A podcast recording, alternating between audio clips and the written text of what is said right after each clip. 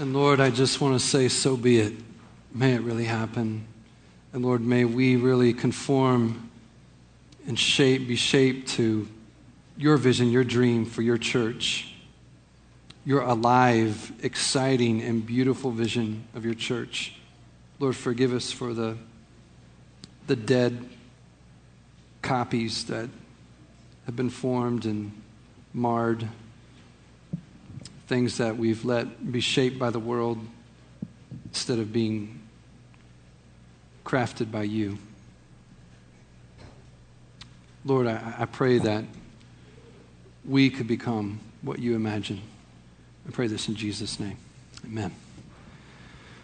I was uh, talking with someone the other day, last week, uh, and I'm not sure how we got into the conversation, but um, this fella just said to me, you know, I grew up going to church and uh, left, went to school, and, and just I haven't been back since, and I was kind of burned by some things that happened in that church I grew up in, and and he said, you know, I, I, I still like Jesus, um, I just...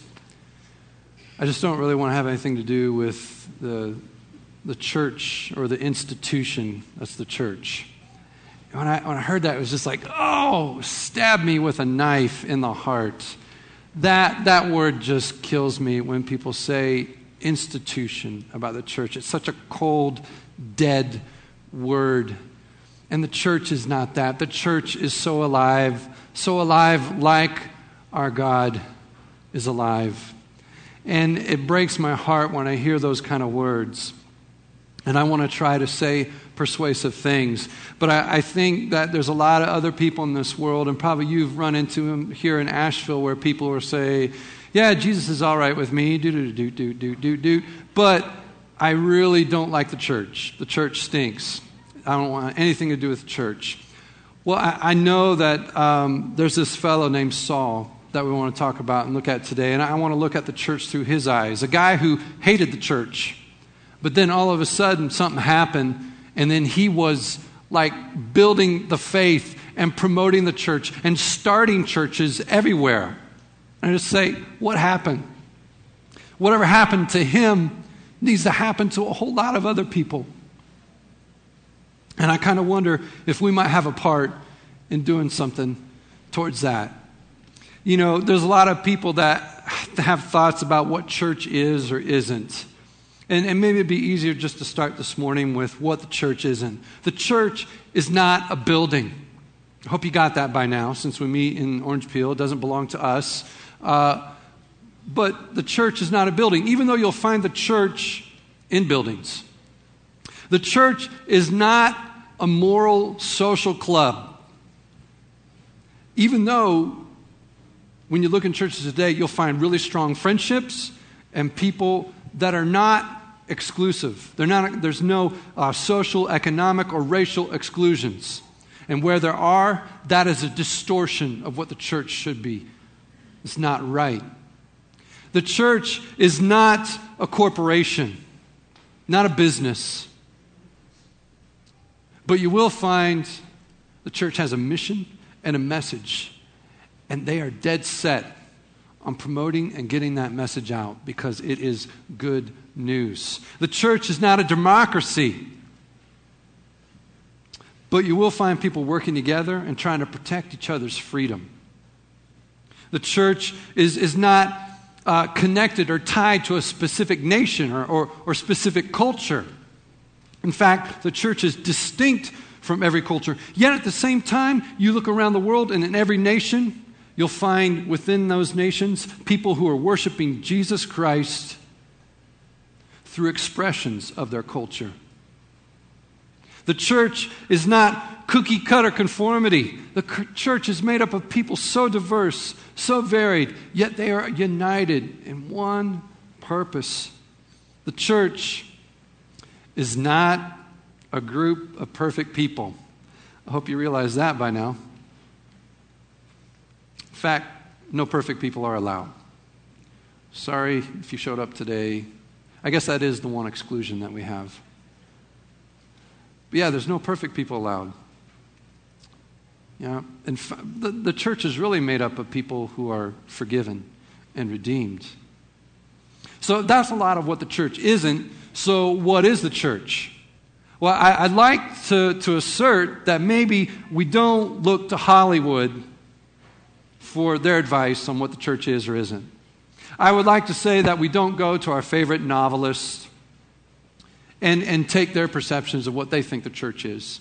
And I, and I would even like to assert and say that maybe you shouldn't even maybe look to f- what your friends say about the church. But first, instead, go to the source.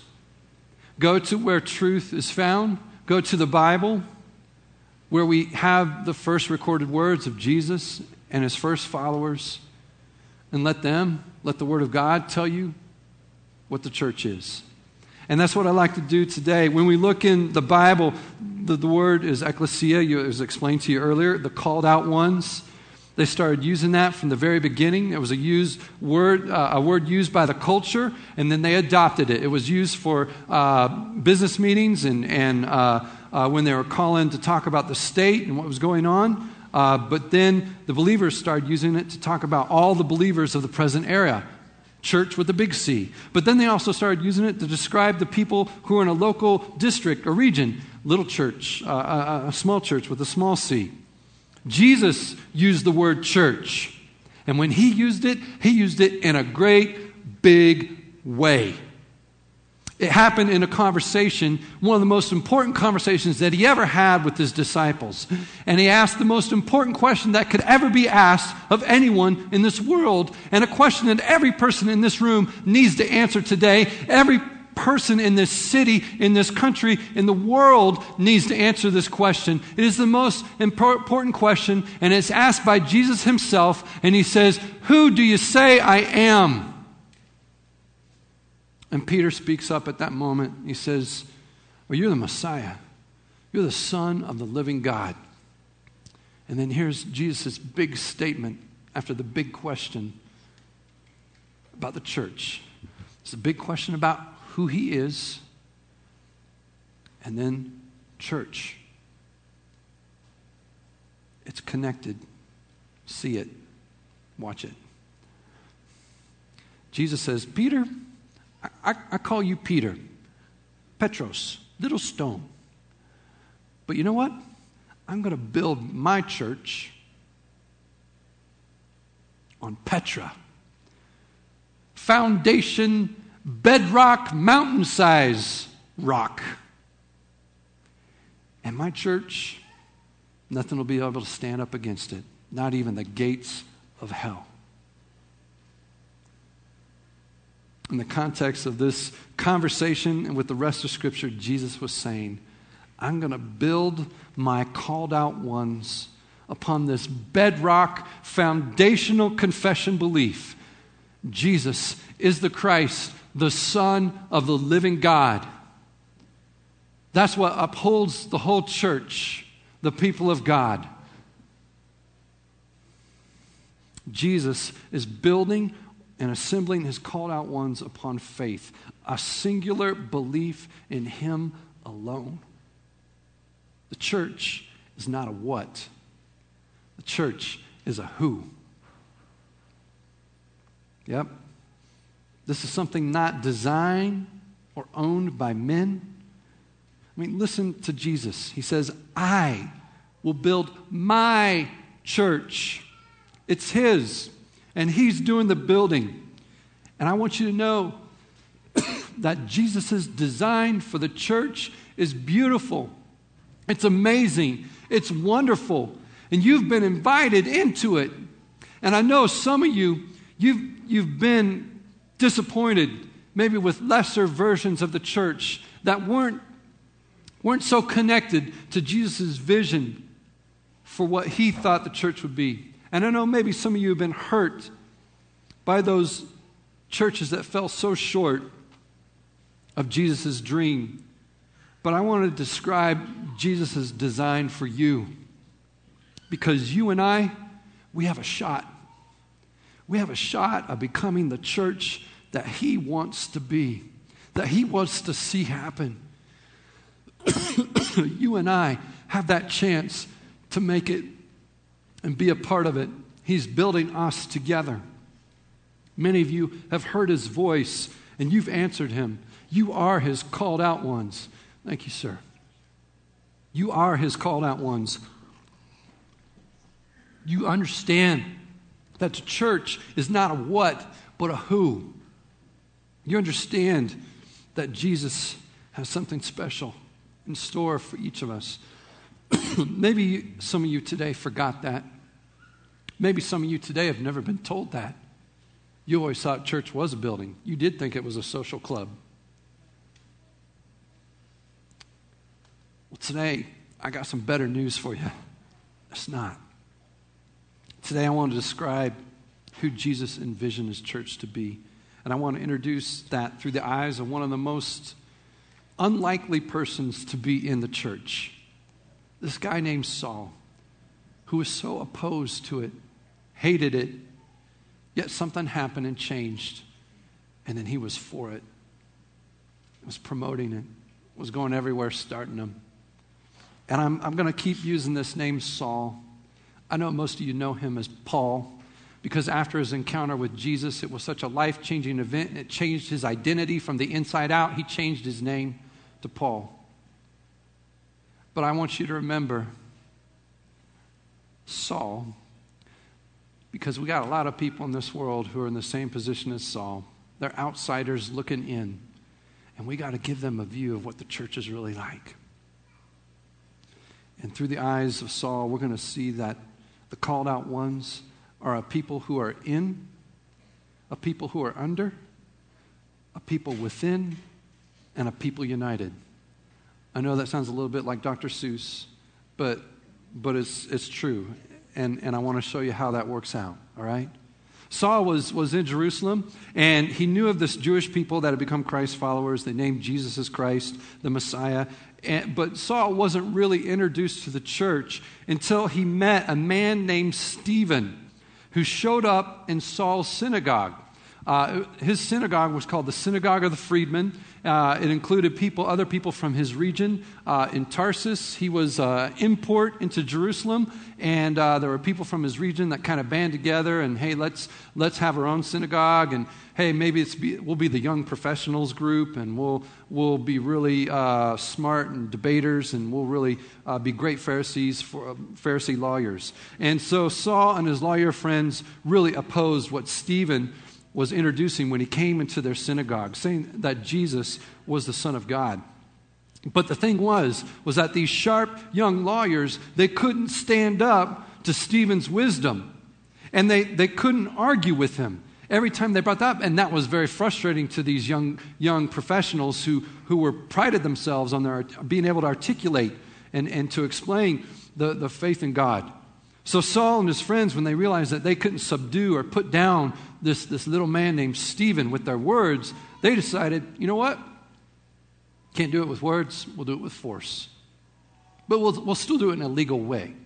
So they went and looked for ways that they could trap Stephen with false accusations. And so they did a little research, finding out what the, what the Christ followers really believed. And it was that moment, I believe, that Saul really found out how widespread the faith was in the city of Jerusalem. And he found out there was there was more than seven thousand, maybe nine thousand believers in the city. And they were meeting in homes and all over the place. And so Saul became enraged, and he became bent on destroying the church, going from house to house, dragging men and women off to prison. And listen to Saul's description of himself later in life when he's looking back. He says, "I was once convinced that I ought to do all that was possible to oppose the name of Jesus of Nazareth. And that is just what I did in Jerusalem. On the authority of the chief priest, I put many of the saints in prison, and when they were put to death, I cast my vote against them. Many a time, I went from one synagogue to another to have them punished, and I tried to force them to blaspheme. That means to say something untrue about God or about Jesus. And in my obsession against them, I even went to foreign cities to persecute them." Some would have said Saul was really zealous for his faith. What Saul said about himself later, "I was obsessed." There was something not right. He thought these Christ followers were blaspheming, saying untrue things when they said Jesus was the Son of God.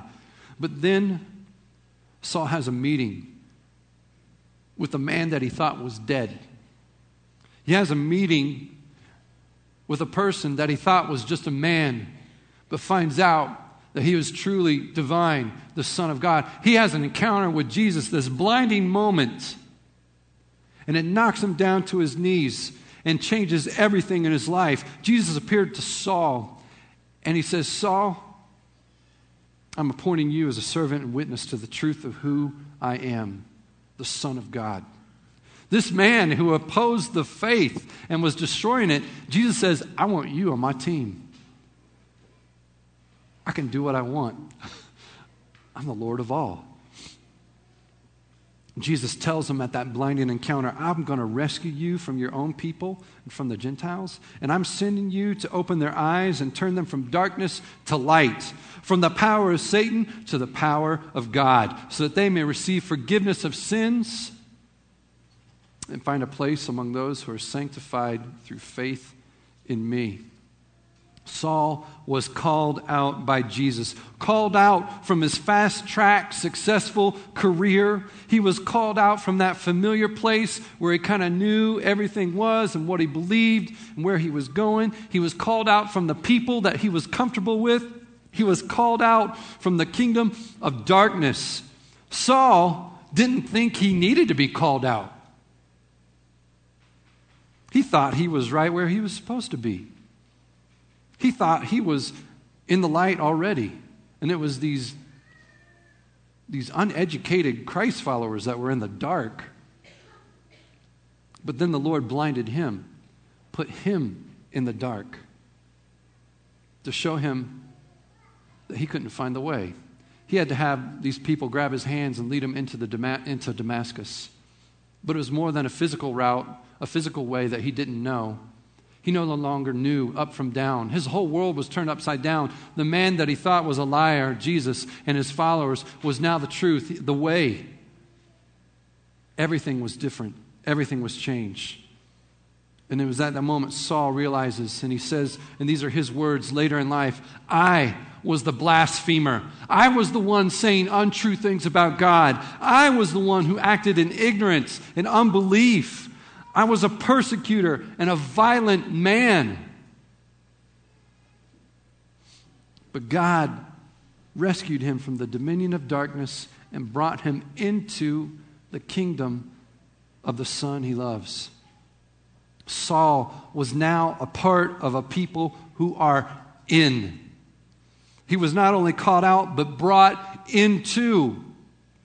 You know, when Jesus prayed to the Father right before he went to the cross, he prayed for future believers. He, pr- he prayed for us right here. You know what he prayed for us? He prayed this. He said, Father, may they also be in us, that the world may believe that you have sent me. That's a big, important prayer for us. And he wants us to be in him, the Father, Son, Holy Spirit. Saul found that though he was guilty of opposing God and hurting the Christ followers, that there was no condemnation for him because he was in Christ Jesus. You know, over one hundred seventy times in the New Testament, there is reference to the truth of being placed in him, placed in Christ. Saul found out firsthand that the people of the church are a people who have a fundamental shift in their spiritual location. They have moved out and into Jesus. That is a big shift. And the truth is, today, you're called. And the voice of our Savior is still calling people out. Like that old hymn, I can hear my Savior calling, I can hear my Savior calling. Come home, come home. He's calling you in. He's calling you in. And the truth is today, you are called. You are a part of the people who are in, if you've answered that call. You know, Saul also found out that in being one of the called out ones, he was now one of the people who are under. Under. Jesus told him that, that trust in him moved Saul and others from under the power of Satan to being under the power of God. He was in a new kingdom, under a new authority. Saul was all of a sudden now commanded to be a witness of what he had seen and heard. The man who was five minutes ago opposing and trying to kill the church was now told, you are now going to be the proponent of the church. You're going to be the, the standard bearer of the church. And then he goes to a, a, another Christ follower, and the Christ follower gives him a directive, gives him a command. And Saul is kind of like, yes, sir. Ananias tells him, what are you waiting for? Get up, be baptized, and wash your sins away, calling on the name of Jesus. All of a sudden, Saul is taking orders, and it's not from the Jewish council back in Jerusalem. Saul has a change of allegiance. You know, one of the meanings of baptism, when Saul got up and did that, it, it, was, it was a symbol of the cutting off of the powers of darkness. It was an acknowledgement of a new leader and a new Lord. Just like when the Israelites went through the Red Sea, they were under the power of Pharaoh. He was chasing them down, but then they went through the Red Sea, and then the Red Sea swallowed the enemy. Pharaoh was no more, and there was their new leader, Moses. Being a part of a new kingdom and a new king, Saul was now under the authority of a new country and a new household. See, the called out ones are described in the Bible as being under a new citizenship. And what is, where's that citizenship is? It's not the U S A. It's the citizenship of the kingdom of God, heaven. That is our new country. We are also described as having a new father. We are adopted. And who is that father? It's not your dad. It's our Father in heaven, God Almighty. You are under a new household and a new country. Being under the grace of Jesus means we've been purchased by His blood, and we no longer own our own lives. We no longer live by our own rules, but live under the rule of a good king and a loving Father. That's a good place to be under. Not a bad place. Being a people who are under means that we belong to Jesus Christ. Some of you don't belong to anything. Once you didn't belong, but now you can belong. And the truth is today, called out ones, you belong. After Saul's encounter with Jesus, he went to Ananias and then later stayed with the Christ followers in, in Damascus. Saul had to make a quick exit from Damascus and immediately went down to the Christ followers in Jerusalem. But the believers there hadn't heard about Saul's conversion, and so uh, they were still afraid of him. And it took Barnabas, a believer who had heard of Saul's story and believed it. Uh, he came and brought Saul into the presence of the apostles. Uh, he told his story, and the apostles were like, ah, amen. Awesome. God is amazing. And he was welcome, and he stayed among the believers there in Jerusalem. Saul now found himself within relationship. He was a people within relationship. Saul wasn't being a loner, and he found he needed this connection with the believers in such a way that he stayed with them. See, he didn't go running back off to the, hey, I'm going to go hang out with my buddies at the Synagogue of the Freedmen. I mean, he went and talked with them and tried to persuade them. That didn't go so well, but he tried. But he felt and he knew that there was this vital connection with this new family. He had a new father. He was adopted, and that meant he had new brothers and sisters in Christ. And there was a connection there that he didn't forsake. Whenever the church is described, it's, it's compared to a living, growing thing or, or to relationships.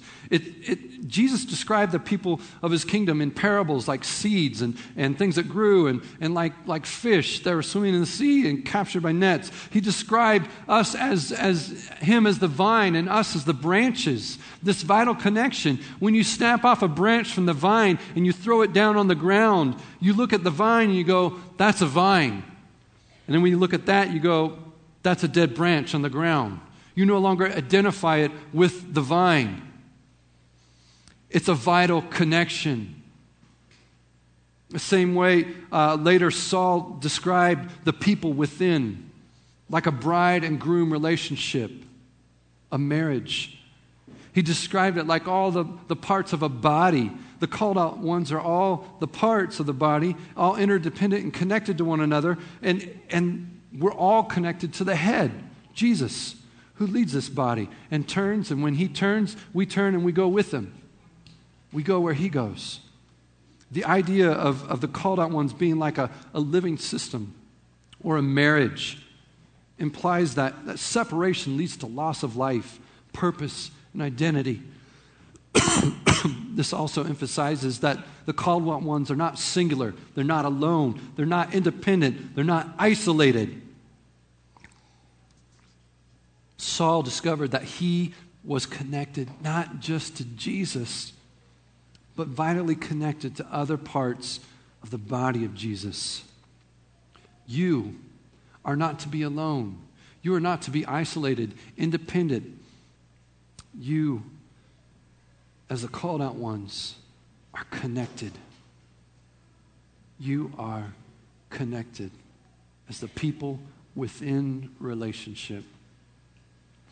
Saul found himself immediately in danger when the Jewish leaders found out that the one who had once helped them destroy the church was now preaching the faith. And so the Jewish leaders in Damascus and in Jerusalem decided they would try to kill Saul. And each time Saul found the believers, the believers in Damascus, and then later the believers in Jerusalem, rallying around him.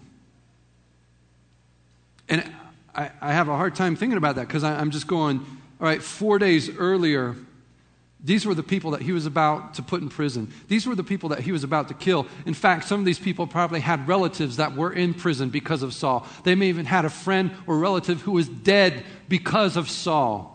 And now these people were coming around Saul and saying, if you want him, you're going to have to go through me. They were united with Saul. Saul found himself that he was standing with a group of people. This super educated lawyer saw he was united with a people that were so different from him. People who weren't cultured Roman citizens like he was. He saw white collar, blue collar coming together. He saw tax collectors and Jewish priests who once hated each other but now worshiping together. He saw fishermen, servants, synagogue rulers, mothers, fathers, children, young and old, all coming together, working together in harmony, walking in love, bringing change wherever they go. How in the world could that be? How is it that, that the believer in Damascus found himself saying that he stands in unity with the believer in Jerusalem? The same way that we do today, and we see ourselves united with the believer in Peru or the believer in China. It's because the scriptures say there is one body, one spirit, one hope, one faith, one baptism, one God over all, and one Lord, Jesus Christ. Saul found out that he was not alone. And the truth is today, called out ones, you are not alone. You stand with a people united in Christ, people that are around this whole globe, standing for the faith, standing firm, some under persecution, some under great trials and distress. And they will stand with you. Will you stand with them? It's not what is the church. It's who is the church. Jesus is building and assembling his called out ones upon faith, a singular belief in him. They are a people in him. They are a people under him. They are a people within him and his body. They are a people united in him. And therefore, if you are one of the called out ones, you are called. You belong. You are within. You are connected. You are not alone. You see, the good news of Jesus just spreads out all through his body. And it's good news everywhere to everyone who is connected to him. And just like that girl Christy on that video about Godspell, she found out when she walked out that she was no longer alone. There's more people that need to know that. They need to be invited to Christ and know that when they come to Christ, they will no longer stand alone. Jesus is still calling out people today. And have you answered his call? Don't resist. I mean, I hope that you see from Saul that, that answering his call isn't about cleaning yourself up. Saul didn't do anything to prepare himself for that meeting with Jesus on the road to Damascus.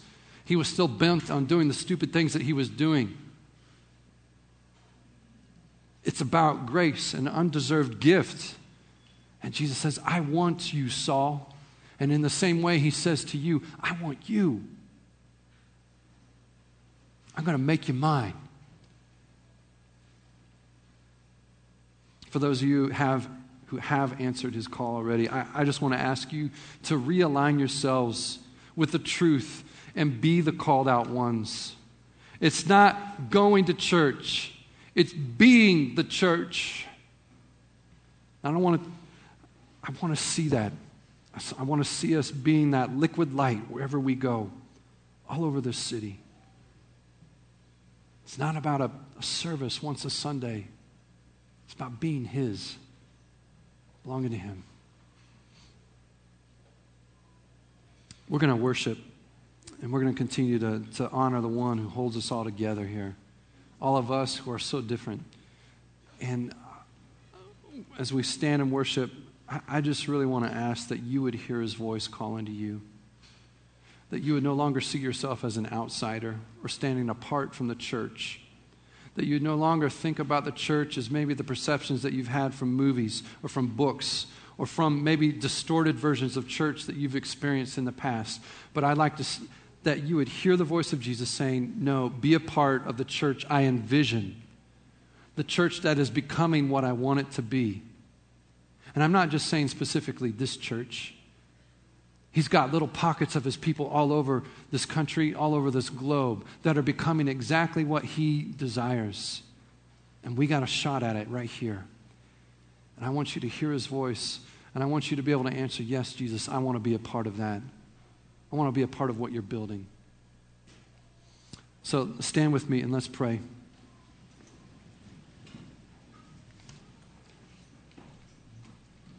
Lord Jesus, in the next few moments, speak loudly so everyone could hear your voice and what you're saying to them. Lord, I pray you call out your people.